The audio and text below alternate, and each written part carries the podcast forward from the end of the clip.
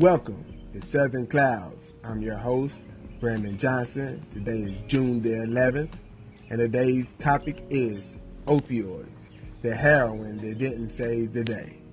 Welcome. Welcome, welcome, welcome. Yeah, welcome. It's Southern Clouds, man. We in here. Yeah, we doing it, man. I'm your host, Brandon Johnson. I'm coming to you live and direct. It's June 11th. We're on the eve of the North Korea USA summit, man, with Donald Trump and Kim Jong Un. Yeah, we getting started on that day. Yeah, man. So I guess uh, next week when we come back, we might be having some uh, talk about uh, the nuclear war that is upon us, or the nuclear war that has been averted. I don't know, but we will check into that. But today, man, today we're going in to opioids. Yeah, the heroin that didn't save the day. yeah, so today we're going into opioids, man. Um, just a few housekeeping rules, man. Well, not rules, but just housekeeping notes. Uh, I, I just want to say, I'm not.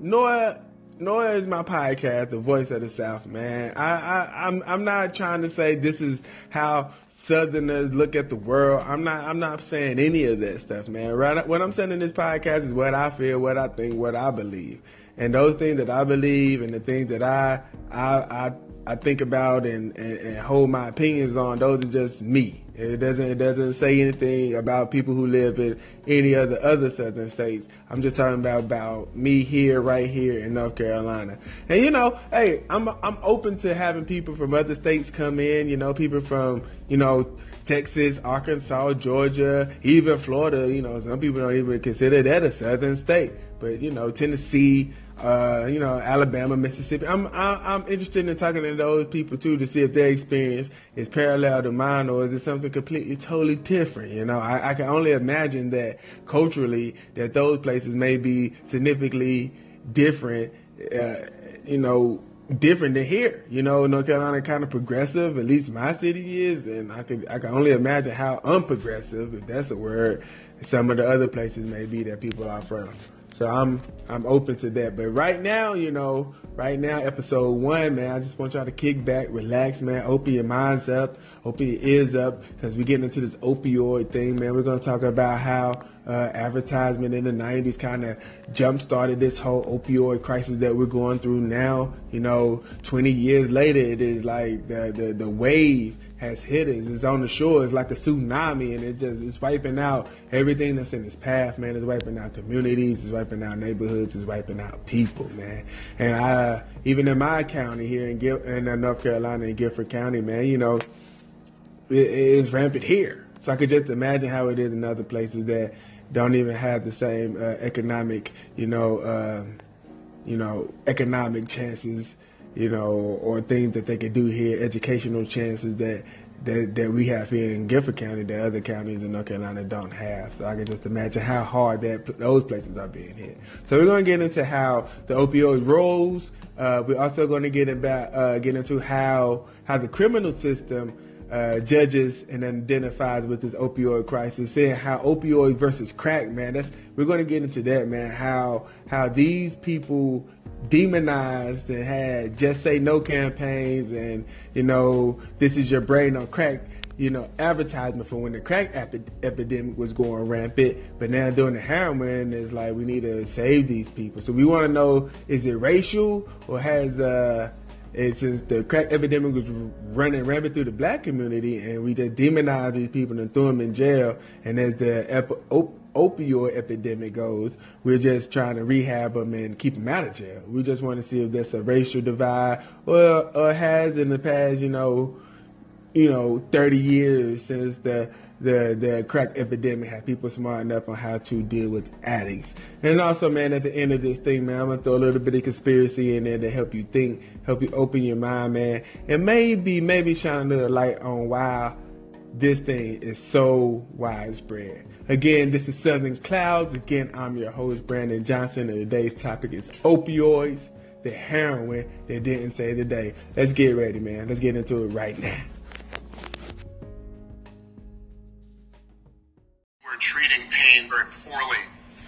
And they were right. We did a very bad job of treating pain.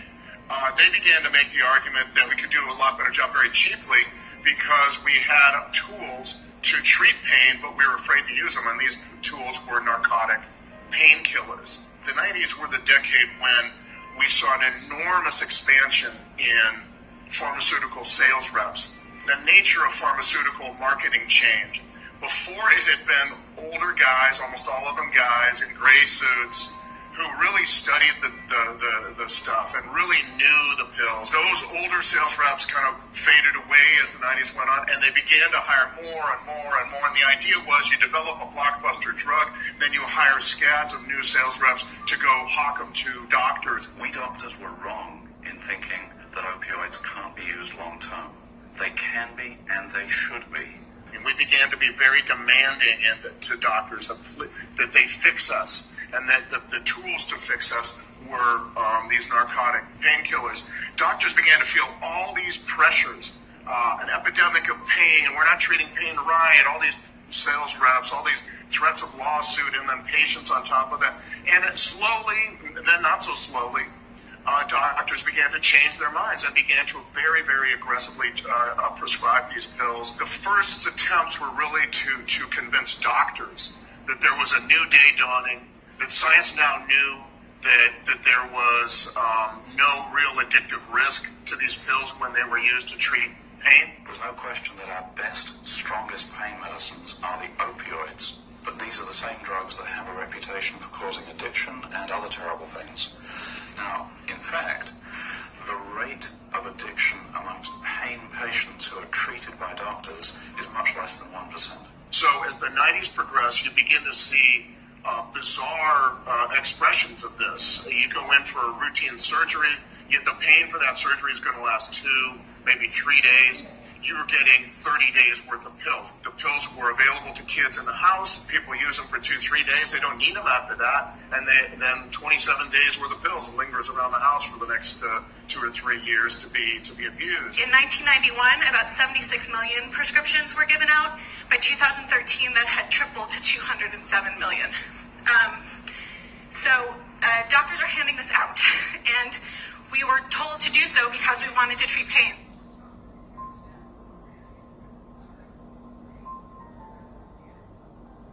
Very bad job of treating pain. Uh, I think this begins in the 1980s when groups of pain doctors, pain specialists in American medicine Hey guys, so that was a clip from a YouTube video called How Marketing and Medicine Spurred the Opioid Crisis. Uh, the first voice that you hear was a PR person from Purdue Pharma who that is a promotional video for Oxycontin, uh, produced back in the early 90s, probably like 1994. The second voice you hear is Arthur Sam Quintiones. I'm pretty sure I butchered his name. He's an author. He wrote a book about the opioid crisis. And the female voice that you hear at the end is Dr. Julia Perry. She's an instructor at Yale University Medicine. So I took that clip because that clip kind of encapsulates what I was trying to push as, you know, talking about how advertisement in the 90s generated this whole opioid crisis we were in a in a state where people wasn't self-diagnosing themselves. They would go to the doctor. They would say, "I got a headache. I'm feeling down. My arm hurts. Whatever." You know, and those things, you know, doctors would go in there. They would diagnose, and those things would be handled according to instructions that's in the medicine book. But in the 90s, and I'm gonna throw this out there in the 90s, and I think Bill Clinton had his hand in it. That big pharma like Purdue Pharmaceuticals were able to get into that by giving campaign donations. And they say, well, if I give you a little bit of money here, Billy, why don't you let us run some advertisement on your TV?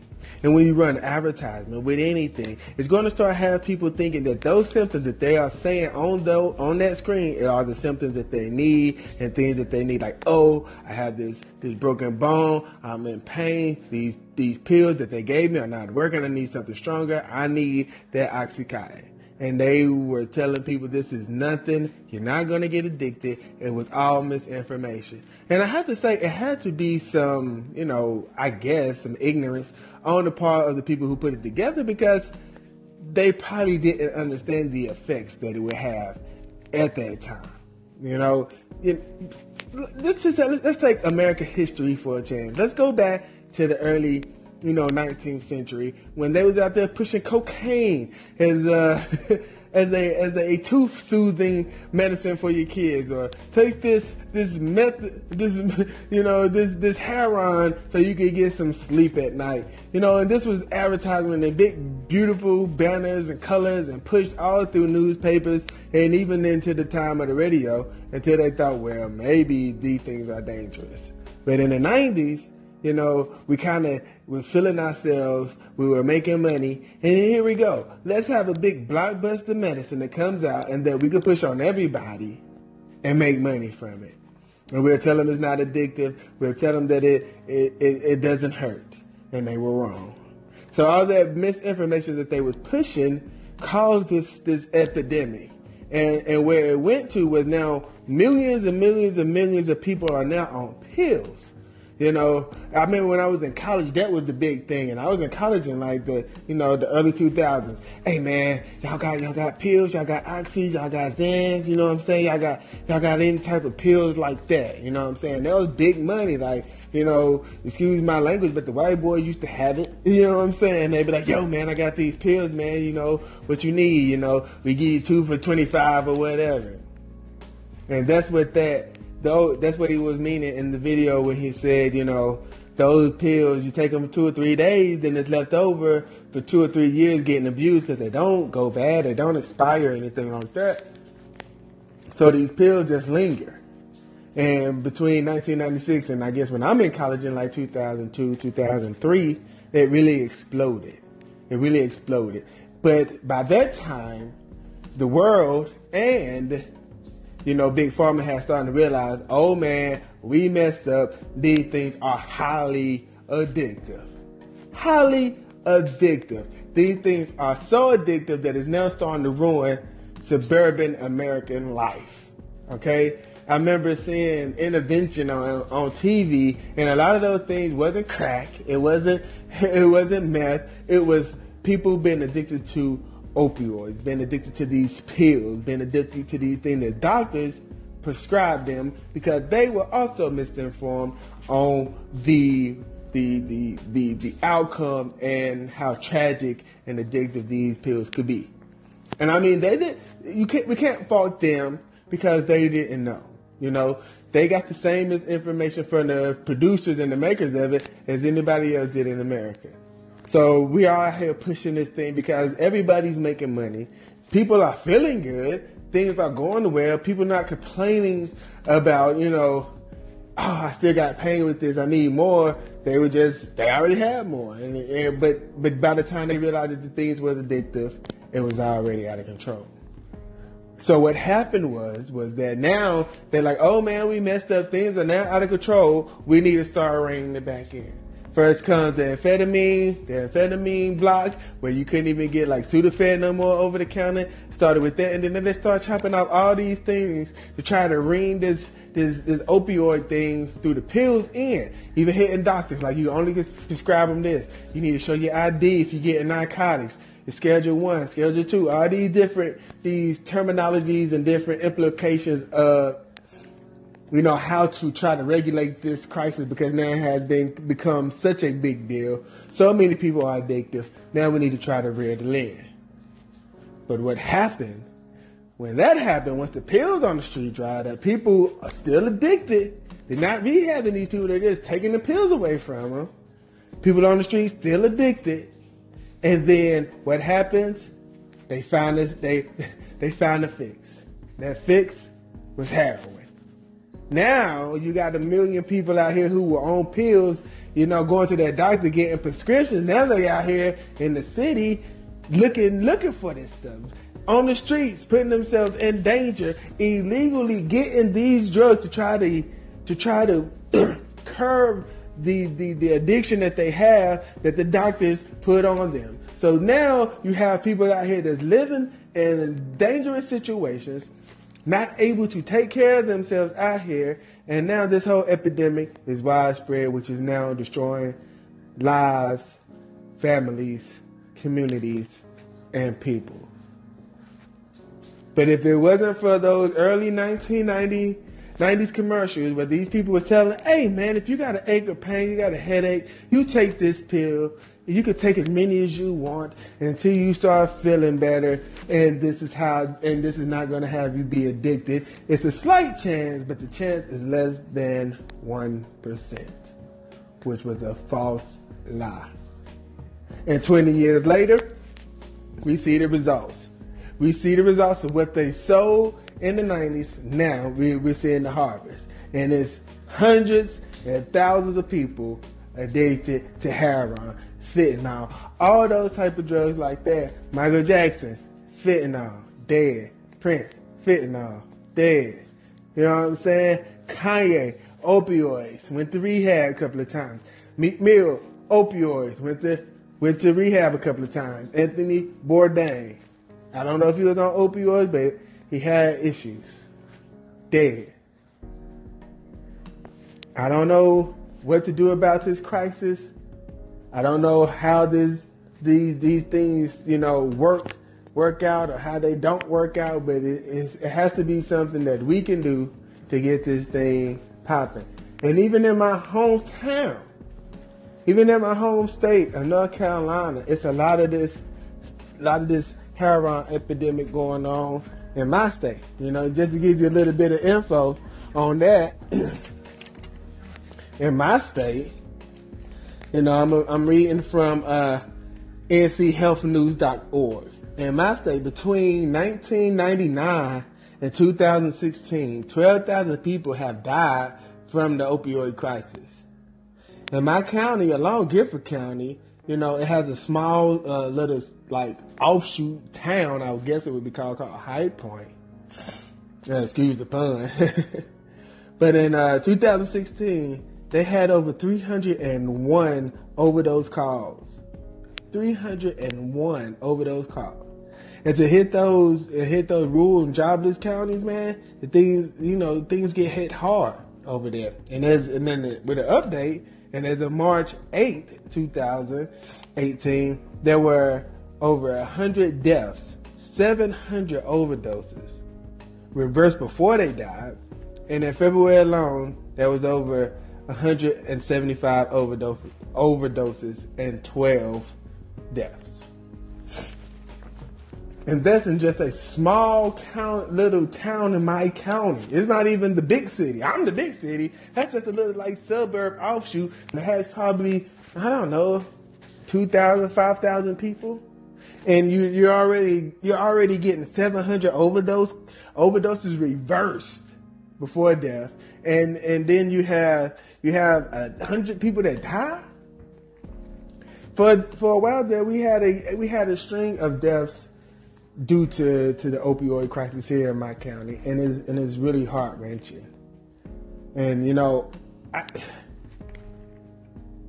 I feel bad for these people, but I also have some some animosity towards these opioid addicts because they get the opportunity to change their lives. Where in the early, in the late 80s, early 90s, crack addicts had to go to jail. And we'll get into that when we get back. All right, guys, we're back, and we're to start this off with uh, some uh, article I ran across on, on the internet uh, from Addicts Helpline, um, addictshelpline.com. It's called Opioids versus Crack Addiction, a Racial Double Standard. And it has a question mark at the end of that. And I'm, I'm going to read some of it to you and just, you know, give you a little uh, pretext into what I'm about to go into now about how crack addicts were kind of like mm, looked at down, and these uh, opioid addicts kind of kind of look sympathetically at. All right, so let's get into it, man. Opioid versus crack addiction: a racial double standard. Um, it was wrote. Uh, they don't have a date on here, so uh, but again, it came from addictshelpline.com. Okay. It's been years in the making, but finally, lawmakers and government agencies are jumping into the slow progress of the opioid epidemic, a crisis that kills more than 28,000 persons in the U.S. each year and has overtaken car crashes as the leading cause of accidental deaths. It all started with a mass marketing and prescribing of pain drugs like Oxycontin. But at the time, the powers that be showed little concern for sufferers when crack cocaine was affecting persons in a similar manner in the 80s and early 90s. While we cradled those who unwittingly got addicted to prescription drugs, our solution for crack addicts mostly consisted of locking them up as, as long as possible. And truthfully, I believe we are starting to do the right thing by heroin and opioid addicts, but are we really lifting the stigma of addiction or is it just a race issue? Are we becoming more sympathetic or are we just showing our true feelings for society about which lives matters? Take for instance the Project Advocates for Opioid Recoveries, a joint political effort drummed up by Newt Gingrich and Patrick Kennedy regarding the plight of opioid addicts. Greenick sounded pretty darn sympathetic. There, there's a myth that every everybody can just wheel themselves off it. Imagine if we said you, we shouldn't give people insulin, they ought to will themselves to correct diets and exercise and giving them insulin makes them weak.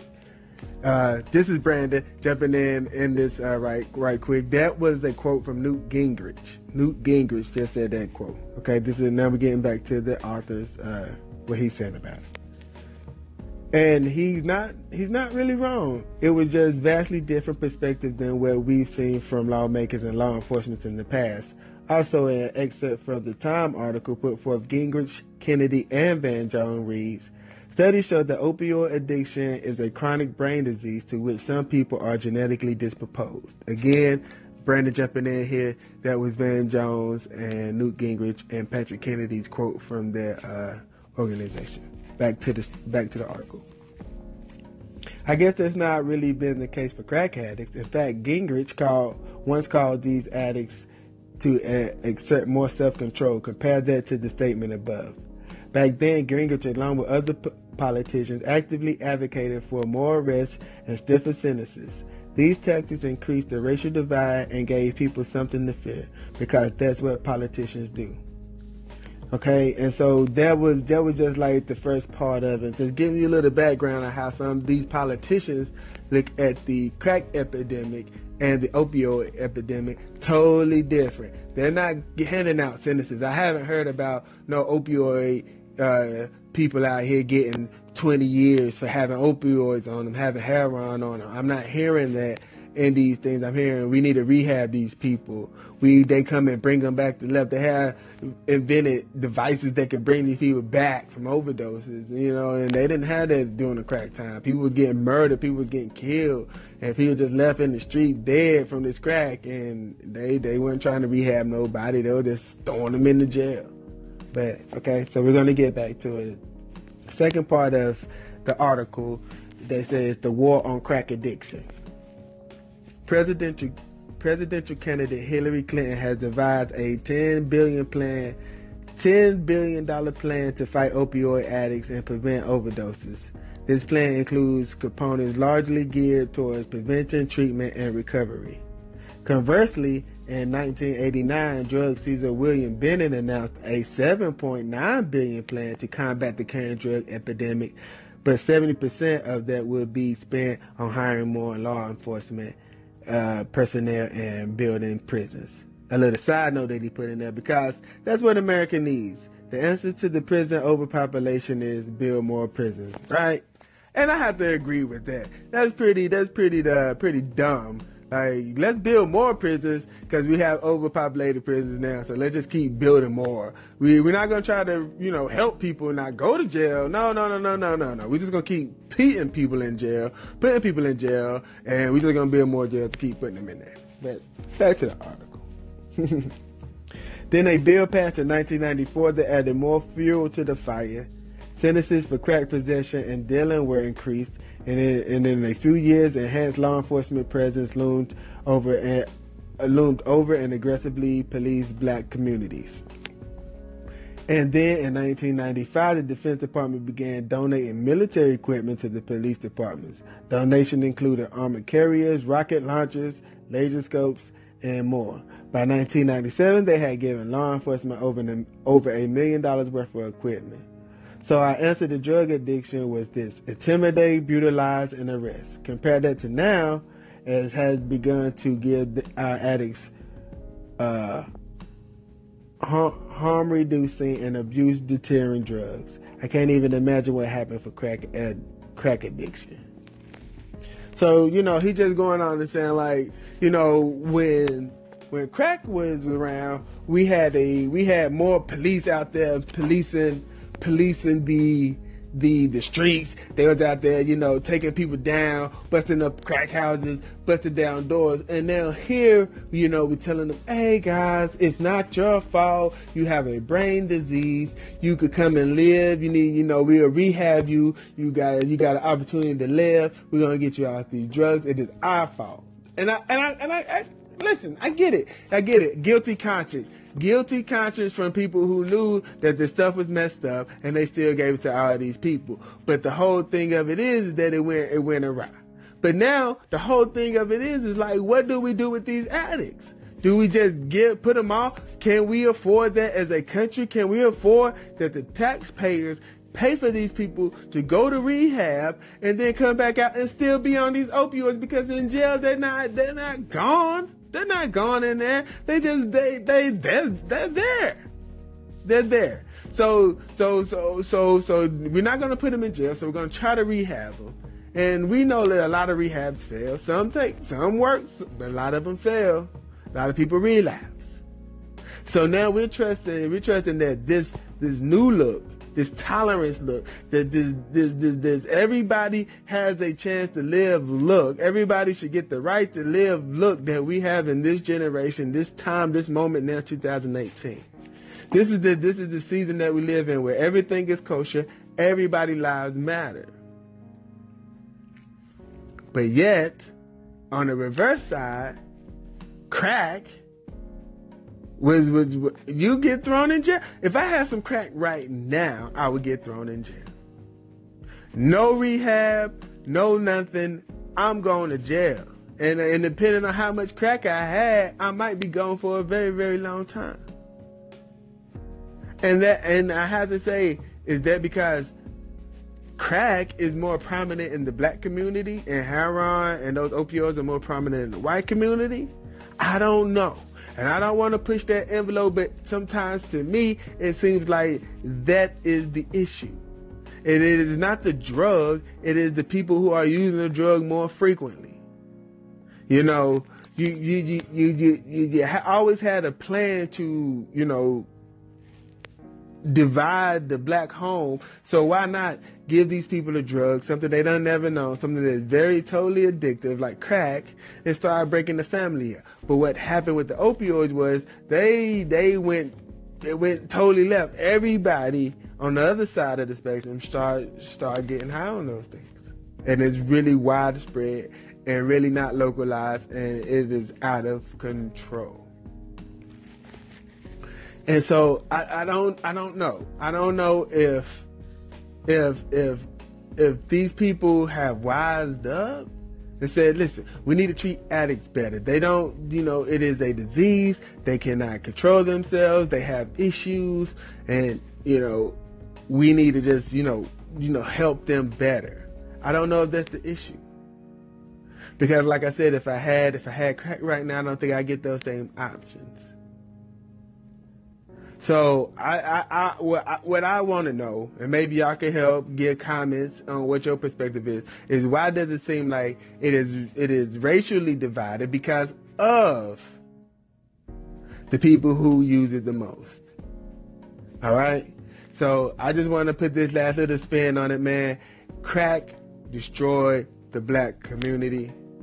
I feel like it was put in there by some people that you know knew what they were doing, trying to trying to destroy the black family, trying to get this this world under control through drugs and manipulation and you know economics and stuff like that. So these people put these drugs in here to try to wipe us out, a community out, black community out specifically. They try to do this with the opioids as well once they seen how many people were addicted, but it didn't go that way. And I say that's because of Obama. But we're going to get into the conspiracy side of all this coming up right after this. Y'all stay tuned. It is Southern Clouds. We're breaking it all the way down, man. We'll be right back. Hey guys, welcome back. So this segment right here is my little uh commentary, uh, conspiracy theory twist on the whole crisis. I'm going to speak on 9/11. I am a believer that 9/11 was a inside U.S. job. I am sorry to anybody that is offended by that. I do not mean to isolate anyone by that, but I do have my own opinions and views on that and how it ties into the opioid crisis. I thank anybody that has listened. If that is something that you're not into, something that's going to make you feel some type of way, you could, uh, you are more than welcome to end your podcast, end the podcast now. Thank you again for listening. And next week we may have something that you can listen to all the way through, something that resonates with you. If anybody lost anyone during 9/11, I do apologize for your loss. You know, I'm sorry that this has happened to your family and you have to deal with those things. But again, this is my podcast, and I'm not trying to be brash, but it is my podcast. These are my views, and I did this to put my views out there. All right, so here we go. We're going there with the opioid 9/11 all the way up until now. Uh, conspiracy theory that I have cultivated in my own brain of how it all went down. Okay, 9/11 happens. Boom, the planes hit the building, supposedly. Now we go down. Oh, the terrorists. We need to go to the Middle East. Now, everyone assumed that the Middle East is all about oil. I have to have to be I have to say no, I'm not I'm not with that. We have we have, you know, fracking. We have all those things. We have the pipelines right from Alaska. We have oil production here in America. So oil oil is is good. You know, we could we could ship it, we could we could get it, but if we have already over here making out. We got we got those things down there in the Gulf Coast, BP and all that. We're we're we're pumping our own oil out. You know what I'm saying? Pretty much, you know, maybe need a little imported in to, uh, you know, help. But we we we I, am thinking we kind of self, you know, sustain. So. With that being said, we all thought this war in Iraq was about oil, but in my opinion, I feel like the whole war in Iraq was about the opioid fields. Yes, poppy fields. Fields upon fields of poppy plants that you do grind down, dry out, and then make it to opioids like oxycontin and other type of uh, narcotics. They use that type of uh, use that type of flour. So they did all of this, guys. They they they ran the planes into the building. They started a war not for oil, but for freaking poppy fields with poppy flowers in them so they could continue to push this heroin and these opioids out as fast as they can. So we're just to go over here and take over their land. We already making our own weed because that's what they started in Washington and California and stuff, and it's recreational weed so they can start making their, their own weed. So they say we're making our own weed. Now we need to make our own mainstream drug. This, by doing this, what they do now is eliminate competition. Okay, we don't need you to, we don't need to import your drugs in anymore, Mexico. So we're going to demonize you. We're going to start bringing up cartels, saying like you're dangerous, you're, you're crazy. And so what we're going to do now is cut you out of this American drug pie party that we was having and put a big ass wall right there so you can't even come across. That is how this, this opioid crisis has gotten started. It was the the opioid was shipped in through veterans, yes, veterans and their corpses. Okay, that that is that has been reported. All right, so they get them here just like that, and they get somebody big to go out here and start selling them, putting them out on the streets, get heroin put on the streets. And you can have all the Afghans out in there, you know, making the stuff for you under under under supervision, saying, "Oh, we're just holding them in the name of national security. They are terrorists. We're just holding them here, not showing that they're working, making heroin for the for the government." Now, I could be completely wrong. I probably am completely wrong. But this is my podcast. This is my commentary. I hope it made you think. Everybody, this has been Southern Clouds. I'm your host, Brandon Johnson. June 11th. When I get back, we'll know if we're in nuclear war with North Korea or not. But if we are not, Get your ears ready for another episode of Southern Clouds. We are out of here. Everybody have a good week. Thank you for listening. I am your host, Brandon Johnson. Everybody have a good one. Bye bye.